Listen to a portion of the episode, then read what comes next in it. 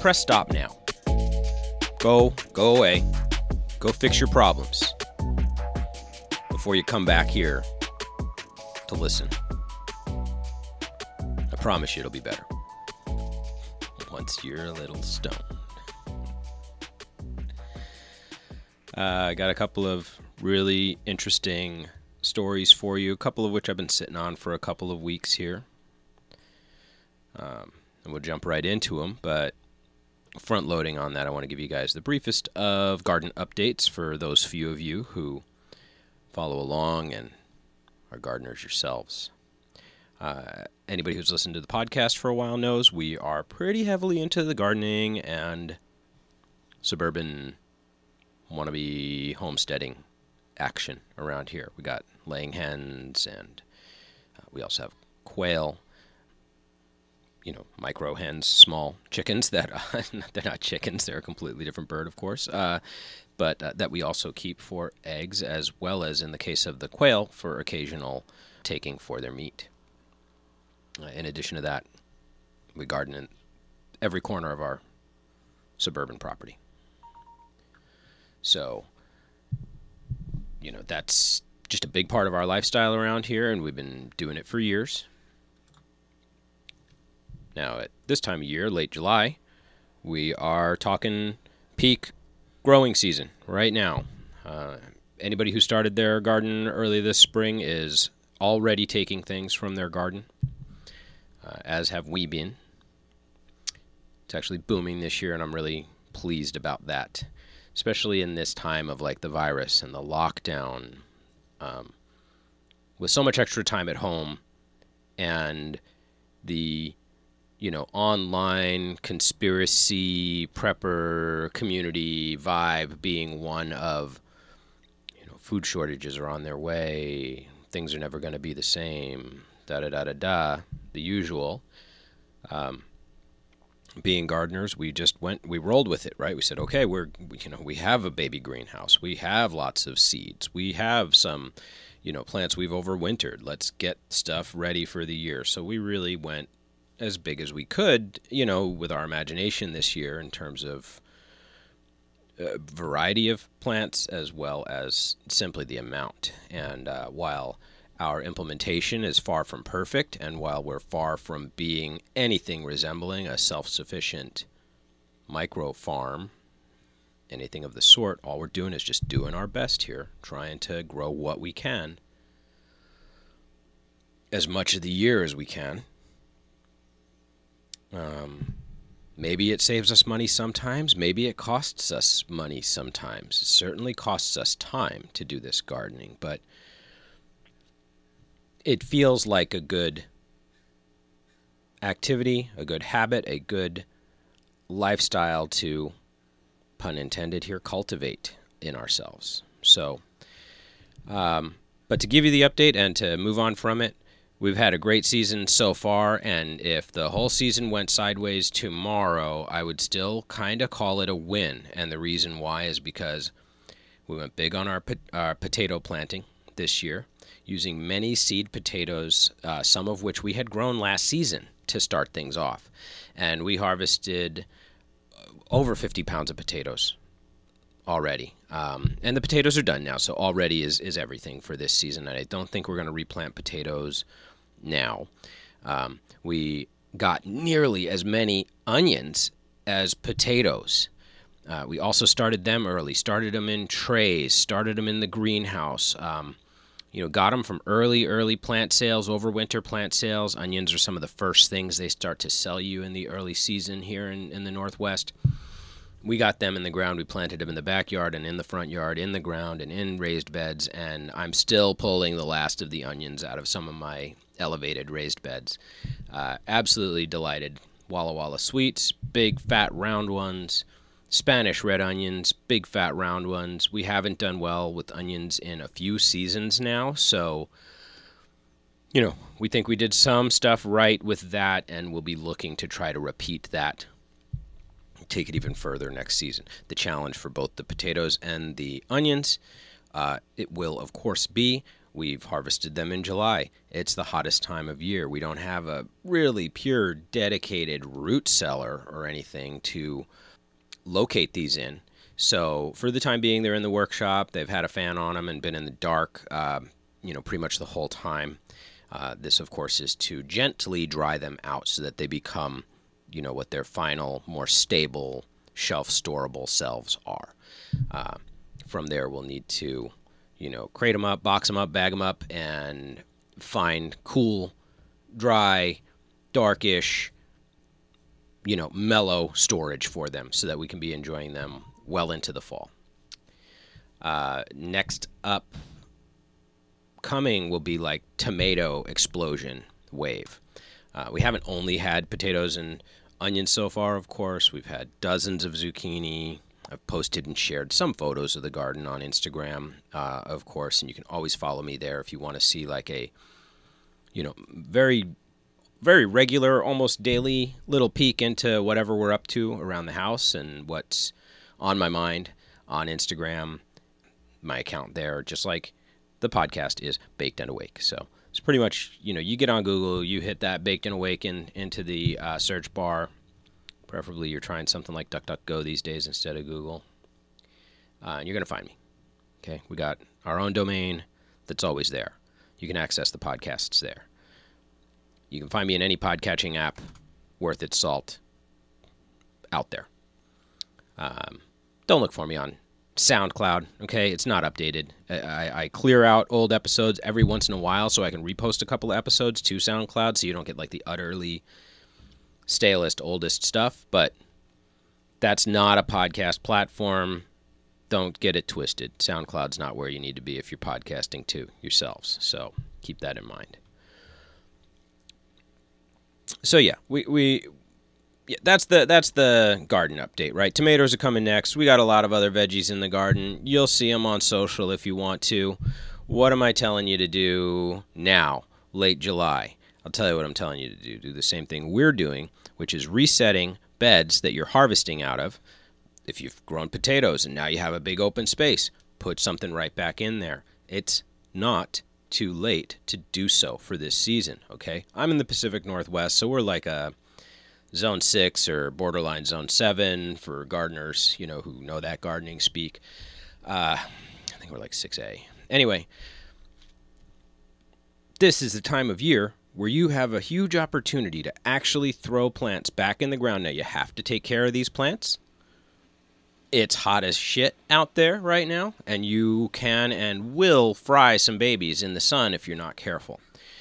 Shade cloth and uh, garden netting of different kinds, fine mesh netting, um, thrown up in ad hoc teepees or hoops over your baby plant crop, and a nice, moist base underneath them that's getting regularly watered, especially on these hot direct sun days that are coming.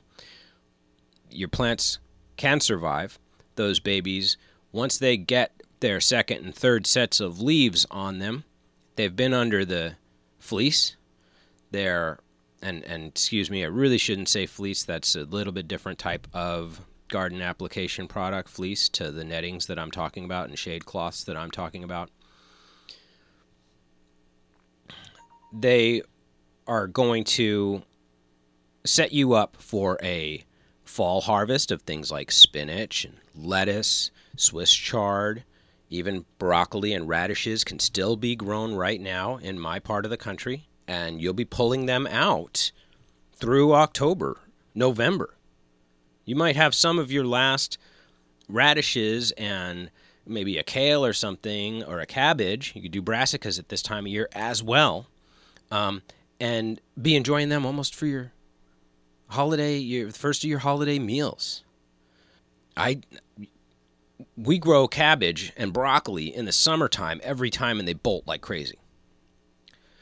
Um, I am hearing that the fall plantings of your broccolis, of your cabbages in particular, of your lettuces, are going to be much more able to flourish in the increasingly cooling temperatures that'll come in September, for example. So you got to baby them through July. Well, July's over, right? You got to baby them through August.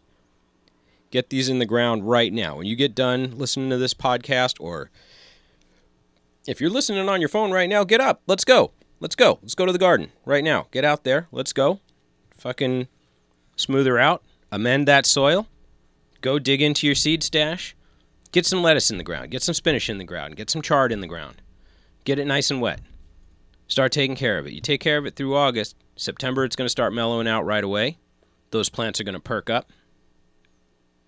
And in October and November, you're going to get broccolis and cabbages that I'm being told aren't going to be bolting on you, that are going to be forming good cabbage heads. So check back in with us on that. I haven't done a fall planting of these kind of things in a while, so this will be a good return to trying to do fall planting and overwintering. We also have big plans for an overwinter crop of kale, cabbage, uh, kale, cabbage, garlic, and leeks are planned uh, for like trying to let them go over the whole winter. And I'm going to employ, uh, again, like cold frame shade cloth, or in that case, at that time of year, a fleece type wind and elements blocker to slightly lower at that point that that later later season that off season the december january february months we know we're going to have more moisture than even those plants want they'll probably all live either way even if i don't do this but i'm going to throw up some little wind breaks and some little shade breaks over them so that when it's raining for like 23 days at a time without a single day of sun they don't just sit there and get absolutely drowned uh, let's see how we do though this fall, right? This is our Corona garden, as they say. Um, always trying to connect with more of our food more deeply for more months of the year. And the goal for us this season will be to not really stop growing at all. We've got the greenhouse to keep babies and favorites alive all winter. Going to try to overwinter a couple of pepper plants this year as well. That'll be a first for us. But I've been told that peppers, bell peppers, hot peppers of all varieties, can be perennials that can grow and produce for years at a time. So let's see what we can do with those. Yeah, so that's that's the garden. Please, please garden if you're not already. I believe gardening is a strong and clear action that you can take that's powerful, that gives back to you almost immediately. You get back from your garden long before you start taking the fruits of your labor. The time that you spend in the garden with your family, the time you spend in the garden with your friends is incredibly well spent time. I promise you, I vow, that if you haven't started gardening before, but you have any means of doing so, container gardening is still gardening. Windowsill gardening is still gardening. I vow that you won't be sorry that you did. Yeah, follow me on Instagram if you want to see more updates about the garden. Follow the account my wife administrates called Bluebird Farms as well. And uh, obviously, with a name like that, you can guess that you'll see even more of the garden and the backyard pets and our entire food preservation side of things canning, fermenting, pickling, dehydrating. It's just as important what you do with that bounty once it comes out of the garden, right? Preserve that food. It's an amazing feeling to open up your own preserved food that you made that tastes so incredible. Months after you were done in the garden. It's like the garden is still there for you. Uh, yeah. All right. Steve loves gardening. I hope you do too. Uh, all right, we're going right into our stories right after I ask you guys this brief in podcast survey. It's a one question survey, super easy. Um, if you're listening to this podcast on a podcatcher, that's totally cool. Uh, most people know I also push all of these to YouTube, uh, you know, with just like an image thumbnail and complete show notes. Um, I would like to know the one question survey is this Would you like to hear more about emergency preparedness? Preparedness as a lifestyle, prepping lifestyle, more prepping lifestyle than like survivalist lifestyle or bushcraft lifestyle. I love the woods. I love camping. I try to not make a fool of myself when I go out into the woods, but I'm not going to, you know, represent myself to anybody here as Survivorman or anything of the sort. Um, we're talking mostly about the stuff that I already talk about with the garden, but taking it a little further down the, you know, filling in the rest of the blanks, rounding out the picture of what a, you know, family like ours considers appropriate prepper lifestyle actions to take. So, the way to answer this is to roll over to YouTube, find this episode of the podcast, which I haven't titled yet, but it'll be episode 107. It'll come out here, you know, today, tomorrow, right at the end of July, that kind of thing. Drop a comment. Say yay or nay. You know, prepper content is is of interest. Let me know um, you know, for all its faults, YouTube still gives me some of the best analytics I have on my audience, and it gives me the, mo- excuse me, it gives me the strongest tools for interacting with you. Every all sorts of apps say they have comments and stuff for you on the podcast, but if you think I'm going to roll over to Spreaker to go see if somebody commented on my latest episode or Podchaser or some other fucking. Uh, no, no, I'm not going there. I, am not pushing to there. They're pulling my podcast down from somewhere. Okay, and that's fine. It's for everybody. This is not a paywalled Patreon, bullshit ass scene. All right, we're I'm still not doing that. Three years in.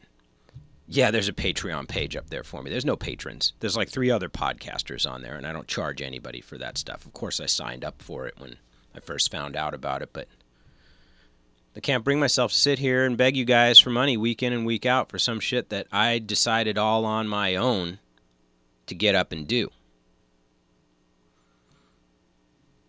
And that doesn't mean there isn't a support button somewhere on my website. That doesn't mean there isn't enormous gratitude on my part for the very few people who are literally physically supporting this podcast. You know who you are.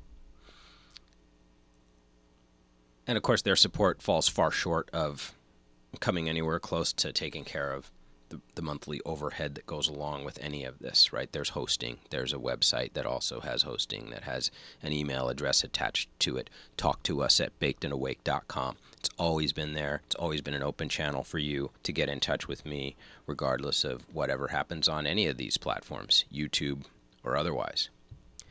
So Yep, that was the survey. Now I'm officially rambling. Go ahead and roll on over to YouTube. Comment on whether you want to hear about prepper type topics here on the podcast, or maybe I need to make a video or two specific for YouTube, add that element into those podcasts. Probably will happen a little bit of both uh, if we get enough interest. Uh, while you're there over at YouTube, if you haven't already, please, God, hit the subscribe button click that notification bell if you really want to support the show. Those kind of things, those actions directly inform the way YouTube chooses to further amplify my content and recommend it, etc. The more people who are already sub to the podcast, who actually consume it there, who listen to or watch most of a episode, and who take the time to go and comment on that episode, thumbs up, etc. those things matter to YouTubers. Those things matter to the content creators that are on the platform. And they can really, you can watch it yourself when you're creating content. You can watch the difference in how an episode or how a video continues to do based on how interacted with that content has been, especially in the first few days. So, love you guys. Those of you who are really listening, are hearing me right now, that's me begging you to go and help me out. I'm not shaking my cup, looking for alms. I'm looking for those thumbs ups and those comments and those shares.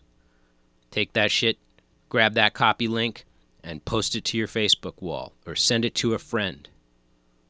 It all helps so much. All right. So, you've patiently sat through a garden update. You've patiently listened to my survey question. And now I'm going to reward you with a really great story. This is now it's time to get stoned. God, I hope you've been getting stoned this whole time because Jesus Christ, I've just been babbling at you. Um, this story I've been sitting on, but I love it. And you know, every once in a while on this podcast, we do more than smoke weed. We talk about weed. uh, this source, I don't know who the hell they are. Inverse.com. Never seen them before. Who knows if we'll ever go here again. But Inverse.com has a story that they put out this year. It was back in May, end of May. The title was, and again, grab that bowl, roll up, fire up your torch, get that e-nail switched on. All you got is a goddamn vape pen. Fuck. Go ahead. Just don't talk about it. I don't want to hear about the orange sherbet or anything else. Um, let's jump into ancient shrine reveals how marijuana was used to evoke religious ecstasy. Uh, obviously, a topic near and dear to all our hearts, right? And We've talked a little bit about Jesus might have been a mushroom. We've talked a little bit about kaneh bosm and the anointing oils presumed to also be cannabis hash oils of some kind, maybe consumable, maybe topical, maybe both in the past. Here, however, is a story about a fortress city in Israel known as Tel Arad, where, according to the story here, and do we have a. We'll find out who our author is by the end. They've found evidence, according to the story, of some of the oldest and holiest, their words, not mine, rollers in biblical history deep in the inner sanctum of an 8th century BCE shrine, that's BCE before Common Era, as we've discussed in the past, worshippers weren't just burning frankincense, they were also burning marijuana. They chose marijuana. They're going with marijuana in this uh, story. They're not calling it cannabis. That's fine. The Tel Arad fortress is believed to be the southernmost stronghold for the kingdom of Judah, which was formed after the death of King Solomon of Solomon's Temple, right? When that fortress was excavated in the 1960s, scientists found evidence of a religious shrine on the northwestern edge of the site.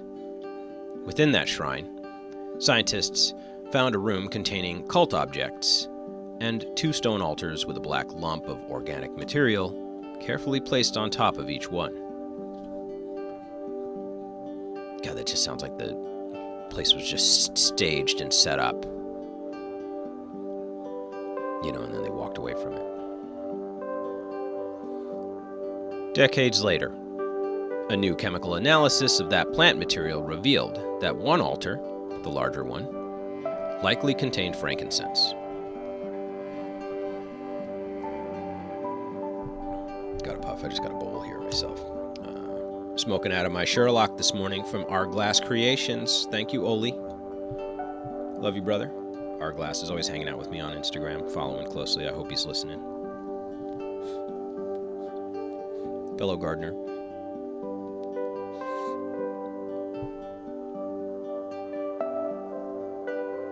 My wife got me this Sherlock, I believe, for my last birthday from Our Glass.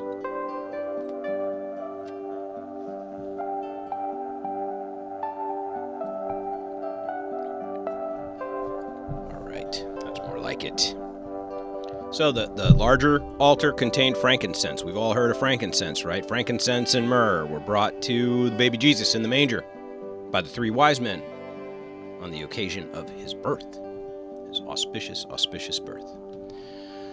So, second altar, they say. Meanwhile, the smaller altar bore no evidence of myrrh or gold. Instead, scientists found trace evidence of delta 9 THC cannabidiol, CBD, and cannabidiol, CBN. All are chemicals that are present in marijuana. They are again, they're really they apparently are have chosen not to say cannabis in this particular story. Very interesting.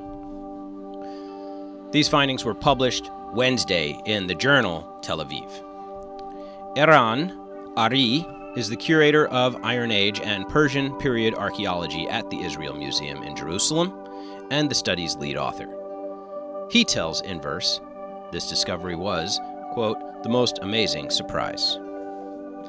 It suggests that cannabis was probably involved in cult rituals in biblical Judah, most likely, he says, to evoke a type of religious ecstasy.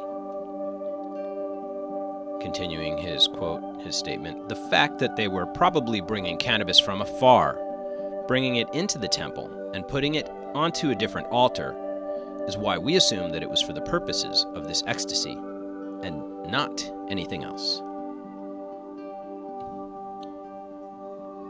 They have an image here of the stone altars. Um, so this looks like a recreation or something uh, because it looks like it's inside a collection at a museum. So I don't know if this is a replica of the site because you can see this image shows like the stonework inside what looks like a drywalled, well lit interior room of some kind of a modern building. So I don't know exactly what's up here.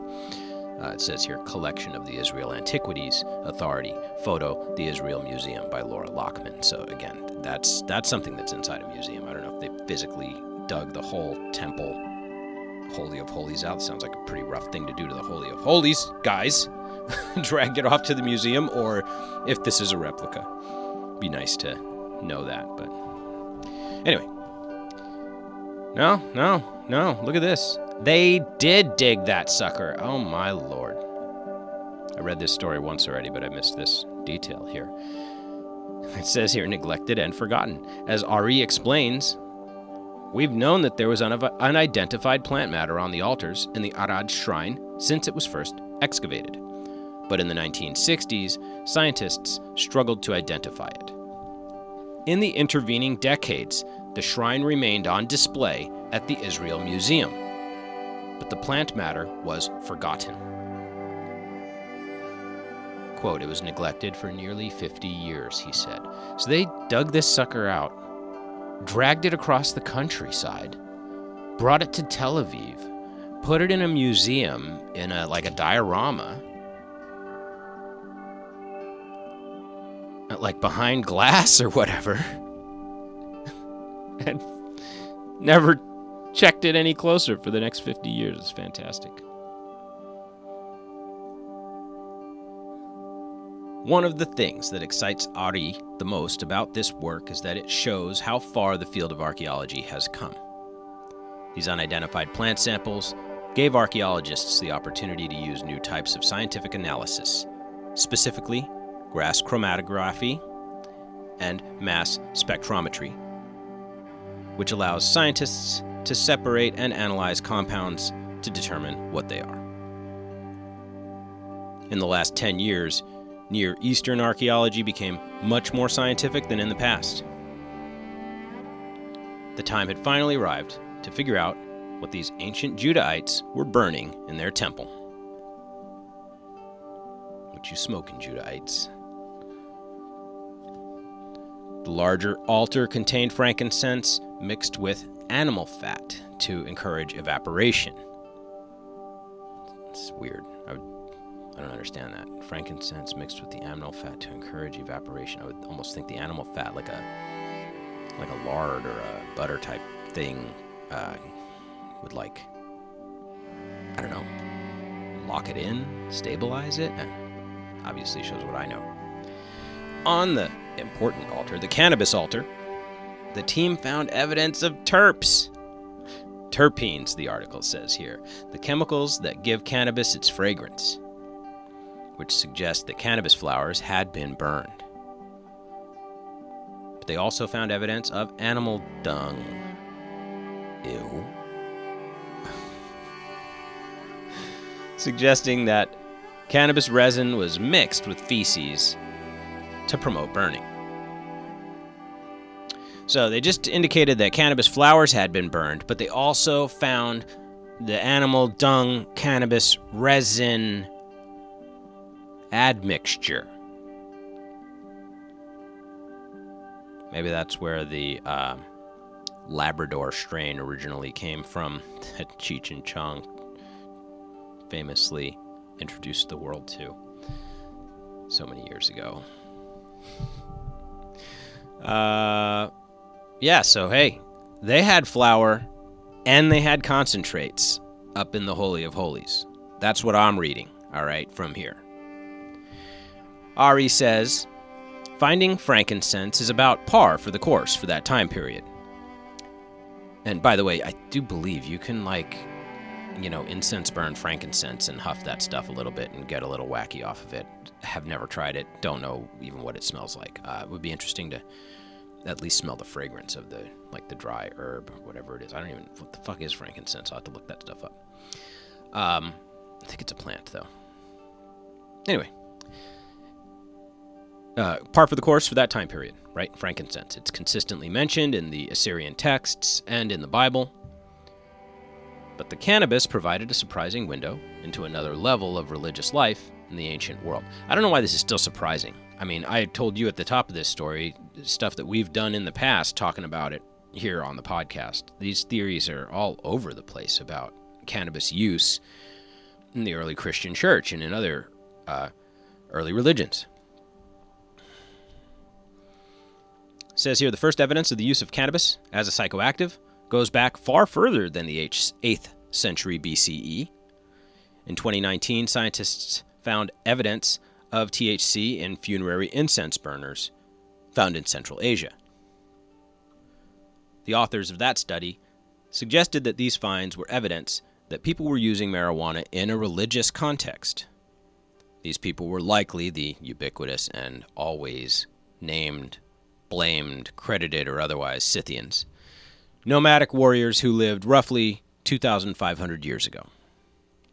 Wow, that is like such a reductionist definition of who the Scythians were nomadic warriors who lived roughly 2,500 years ago. Cool.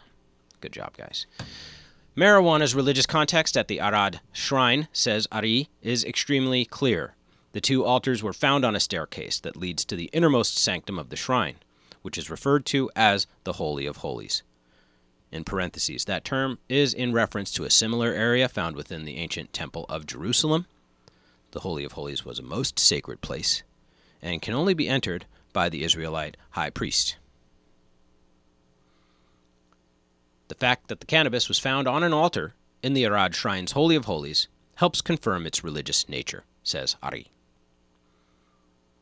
I don't think there is any doubt about the cultic context of the find, says Arie. Ecstasy, or a religious state of consciousness, was part of the cult of Judah, he says.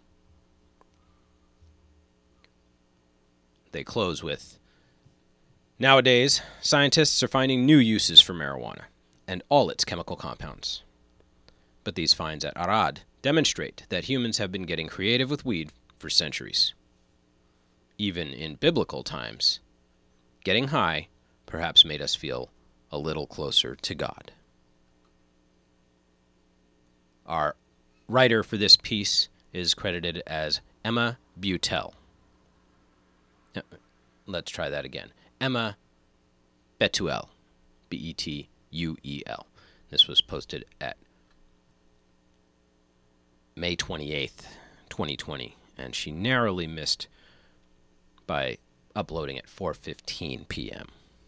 Had a big opportunity there, Emma. All you had to do was wait 5 minutes. Maybe next time, huh? Um, yeah, I don't really need to comment on that story. It's fantastic stuff. Weed's been with us a long time, and it's been in an exalted role the entire time. And I'll smoke to that.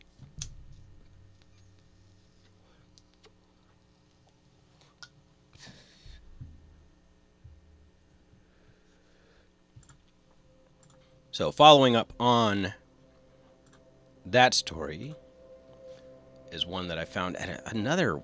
I don't even know sometimes where these stories come from. The internet is vast and unknowable, everybody. This one's the dailygalaxy.com. When you hit their little three bar menu at the top of their website, I see headers for climate change, evolution, most viewed, special reports, and a contact link. Um, I just like this story um, entitled Quantum Sapiens Measuring Quantum Effects at the Human Scale. So you see, now you understand why it's important to get stoned during the early parts of the show while we're talking about light topics and cannabis, because now we're going quantum. And if you're not already at least a little bit, you know, on your way, you're probably going to have trouble keeping up. This is from July 1st, and they posted this under their cosmology, physics, and science headings. Now, for the first time, a team led by researchers at the MIT LIGO Laboratory has measured the effects of quantum fluctuations on objects at the human scale, collapsing the boundary between the random uncertainty of the quantum world, where particles spring into and out of existence, and the orderly certainty of the classical world, where we humans live, see, and measure.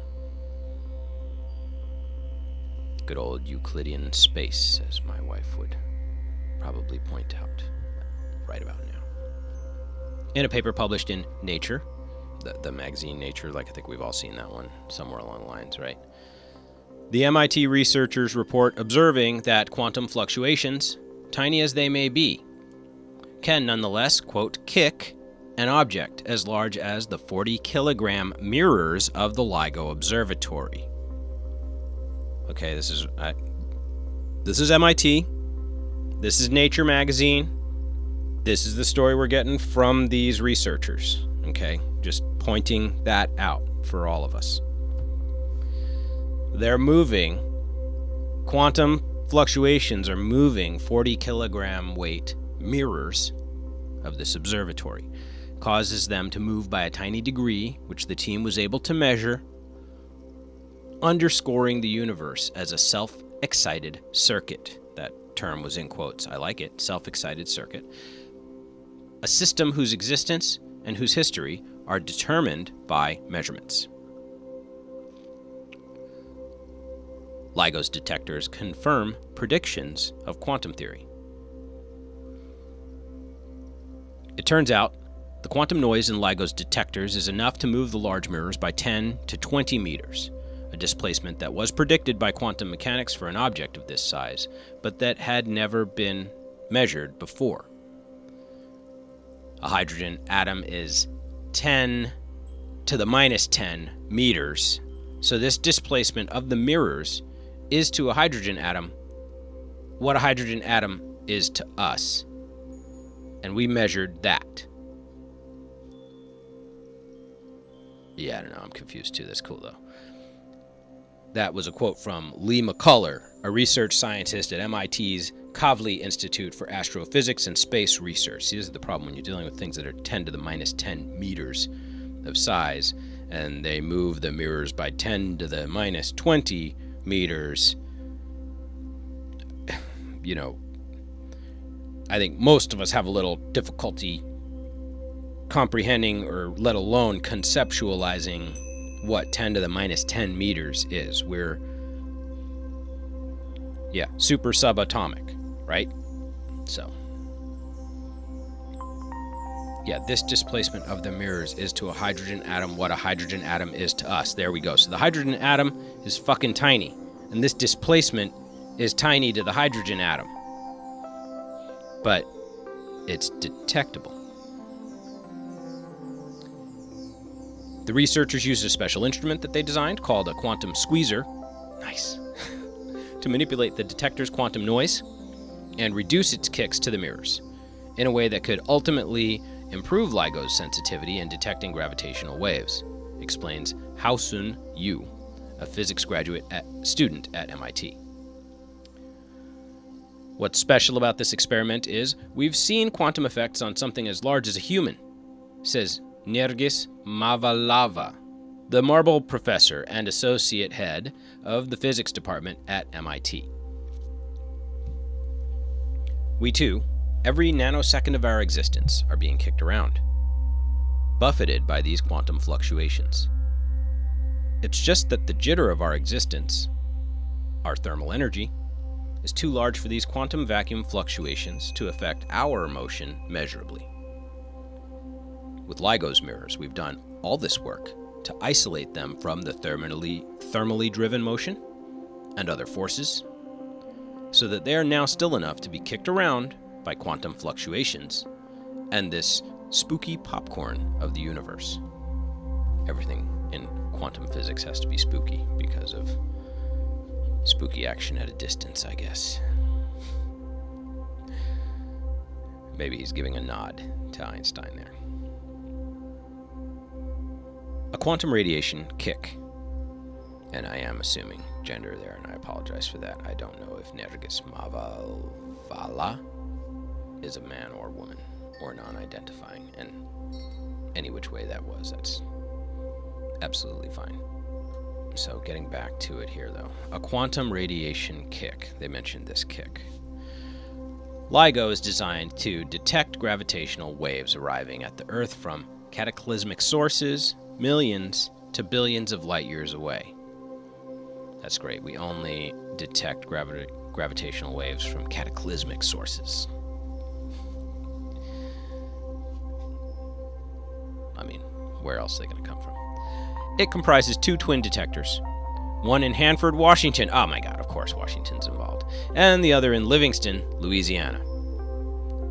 Each detector is an L shaped interferometer made up of two 4 kilometer long tunnels, at the end of which hangs a 40 kilogram mirror. Wow. I'm gonna go tour these places. Maybe I'll go to Hanford see if I can get in there at LIGO. I wonder if they give tours of LIGO. To detect a gravitational wave, a laser located at the input of the LIGO interferometer sends a beam of light down each tunnel of the detector, where it reflects off the mirror at the far end, to arrive back at its starting point. In the absence of a gravitational wave, the lasers should return at the same exact time. If a gravitational wave passes through, it would briefly disturb the position of the mirrors and therefore the arrival times of the lasers. That almost makes sense even to me. Much has been done, they pointed this out above, to shield the interferometers from external noise so that the detectors have a better chance of picking out the exceedingly subtle disturbances created by an incoming gravitational wave. Wow, but it's quiet down there, huh? Mavalvala and her colleagues, boom, thank you, Daily Galaxy, wondered whether LIGO might also be sensitive enough that the instrument might even feel subtler effects, such as quantum fluctuations within the interferometer itself, and specifically quantum noise generated among the photons in LIGO's laser. Damn, they're trying to listen to everybody. This quantum fluctuation in the laser light can cause radiation pressure that can actually kick an object, McCuller adds. The object in our case, a 40 kilogram mirror, which is a billion times heavier than the nanoscale objects that other groups have measured this quantum effect in. Crazy. Crazy, crazy. Squeezing the quantum noise. To see whether they could measure the motion of LIGO's massive mirrors in response to tiny quantum fluctuations, the team used an instrument they recently built as an add on to the interferometers, which they call a quantum squeezer. With the squeezer, scientists can tune the properties of the quantum noise within LIGO's interferometer. The team first measured the total noise within LIGO's interferometers, including the background quantum noise, as well as classical noise, or other disturbances generated from normal, everyday vibrations. Dude, they could record such a good podcast in this place, it's not even funny. They then turned the squeezer on and set it to a specific state that altered the properties of quantum noise specifically. They were able to then subtract the classical noise during data analysis to isolate the purely quantum noise in the interferometer. Oh, yeah, I need this noise reduction software. As the detector constantly monitors the displacement of the mirrors to any incoming noise, the researchers were able to observe that the quantum noise alone was enough to displace the mirrors by 10 to the negative 20 meters. Mavalvala notes that the measurement lines up exactly with what quantum mechanics predicts. But it's still remarkable to see it be confirmed in something so big, she says. Going a step further, the team wondered whether they could manipulate the quantum squeezer to reduce the quantum noise within the interferometer. The squeezer is designed such that when it's set to a particular state, it squeezes certain properties of the quantum noise. Squeezes is in quotes, of course. This is the likening it to squeezing of the quantum noise. In this case, phase and amplitude. Phase fluctuations can be thought of as arising from the quantum uncertainty in the light's travel time while amplitude fluctuations impart quantum kicks to the mirror's surface. So, they they have quite a bit, you know, in addition here. Um, to me, this was just an amazing example of the ever increasing degrees of sensitivity that like observatories and whatever you call these things this isn't exactly like a quantum accelerator situation. This isn't um, CERN here. We're not talking about a super collider. Um, nor are we talking about like a conventional telescope type observatory, but they are, of course, listening to and looking for gravitational waves that, as they characterize, they're being detected from cataclysmic sources, millions or billions of light years away. Um, it's crazy stuff. It's MIT. I didn't know they were at Hanford doing this as well. We've talked about the Hanford nuclear plant on the podcast here before. Got a lot of nuclear waste material here in Washington state being stored at Hanford. Had some storage accidents at Hanford and tunnel collapses just in the last few years. Um, but apparently, this is where LIGO is at. Half of it, anyway. So, like always, just like the last story, you'll have the link to the full article here. They do have a link to some sources at the bottom of this document as well, sort of a bibliography just for this article for you to learn a little bit more about LIGO and um, this particular experiment going on there at this time.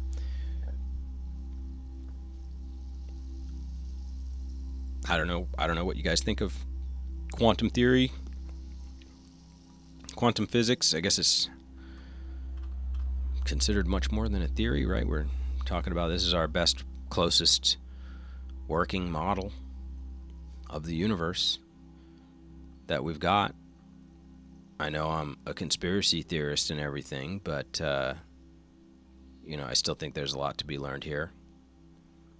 Uh, be interested to continue tracking on these understandings and these measurements that are being made and see if at some point in time the folks over at the Thunderbolts Project give us some electromagnetic universe theory informed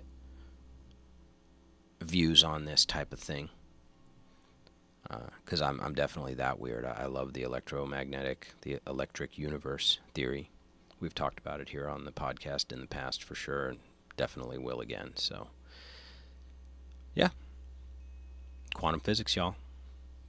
We are talking about the Holy of Holies and cannabis oil being right there at, at it.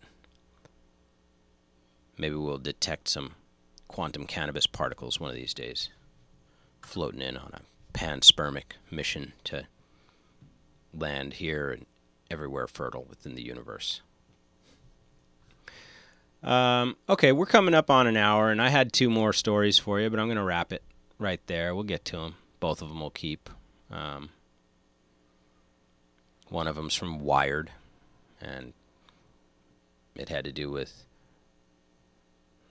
the virus that shall not be named, and vaccines with minor side effects, and how they could still be pretty unfortunate for people, uh, and how that sort of sets up the how the lack of transparency and honesty about the reporting of that aspect of vaccine development and trials is fertile ground for conspiracy theorists to raise questions and to, you know, well, yeah, just sort of do their best to knock down this work um, for whatever good it may do. But the article correctly asks the question, you know, why aren't harder questions being asked about this in the first place on the part of journalists? And why are we more or less unquestioningly listening to what amounts to simply PR coming from the companies developing these vaccines with very uncritical ears? Uh, and the the last one would have been a really great one to end on because it's kind of good news. Um, a motherboard story via Slashdot that was going to be about theoretical physicists who have predicted a 90% probability of the collapse of civilization in the next few decades. So, huh, I mean, at least we've got that to look forward to, right? Oh gosh, you guys. All right, you've been wonderful. You've been really patient, and um, I hope you enjoyed both of the stories that we did get to today. I'm sitting here looking at a short list of one, two, three, four different um, probable upcoming episode topics that I can't wait to get with uh, you on. But each of them deserves their own really serious treatment and. Um, in the case of one of them, they don't even know I'm trying to reach out to him and talk to him yet, but I'm hoping I can get a hold of this individual and maybe sit him down for an actual chat. In fact, almost every one of these involves a chat or an interview. So look forward to hearing some voices, some additional voices besides mine sometime soon on the podcast. And if you have something that you want to talk to me about on the podcast, or if you have something that you would like to hear me investigate, look into, talk about with you, as I said before, open channel. Email me at talktous at bakedandawake.com. Get out in those gardens. Gosh darn it. I know you didn't get up and go in the garden when I told you to earlier, but you need to go now, okay? Especially if you made it this far. We're 55 minutes into this nonsense. You could have left at any time. Get out there. Email me. Message me on Instagram. I, I answer my DMs. Comment on my photos and ask questions there if you want to know about what's going on in the garden and what you can, can or can't do right now. I'm here to tell you you can still do a lot of stuff. So let's do it together and share your progress with me. I, I absolutely love it. Um, Okay, you guys. You know what to do. Smoke some indica. You can smoke some sativa too, I don't care. But either way, do shit anyway. And we'll be back together real soon.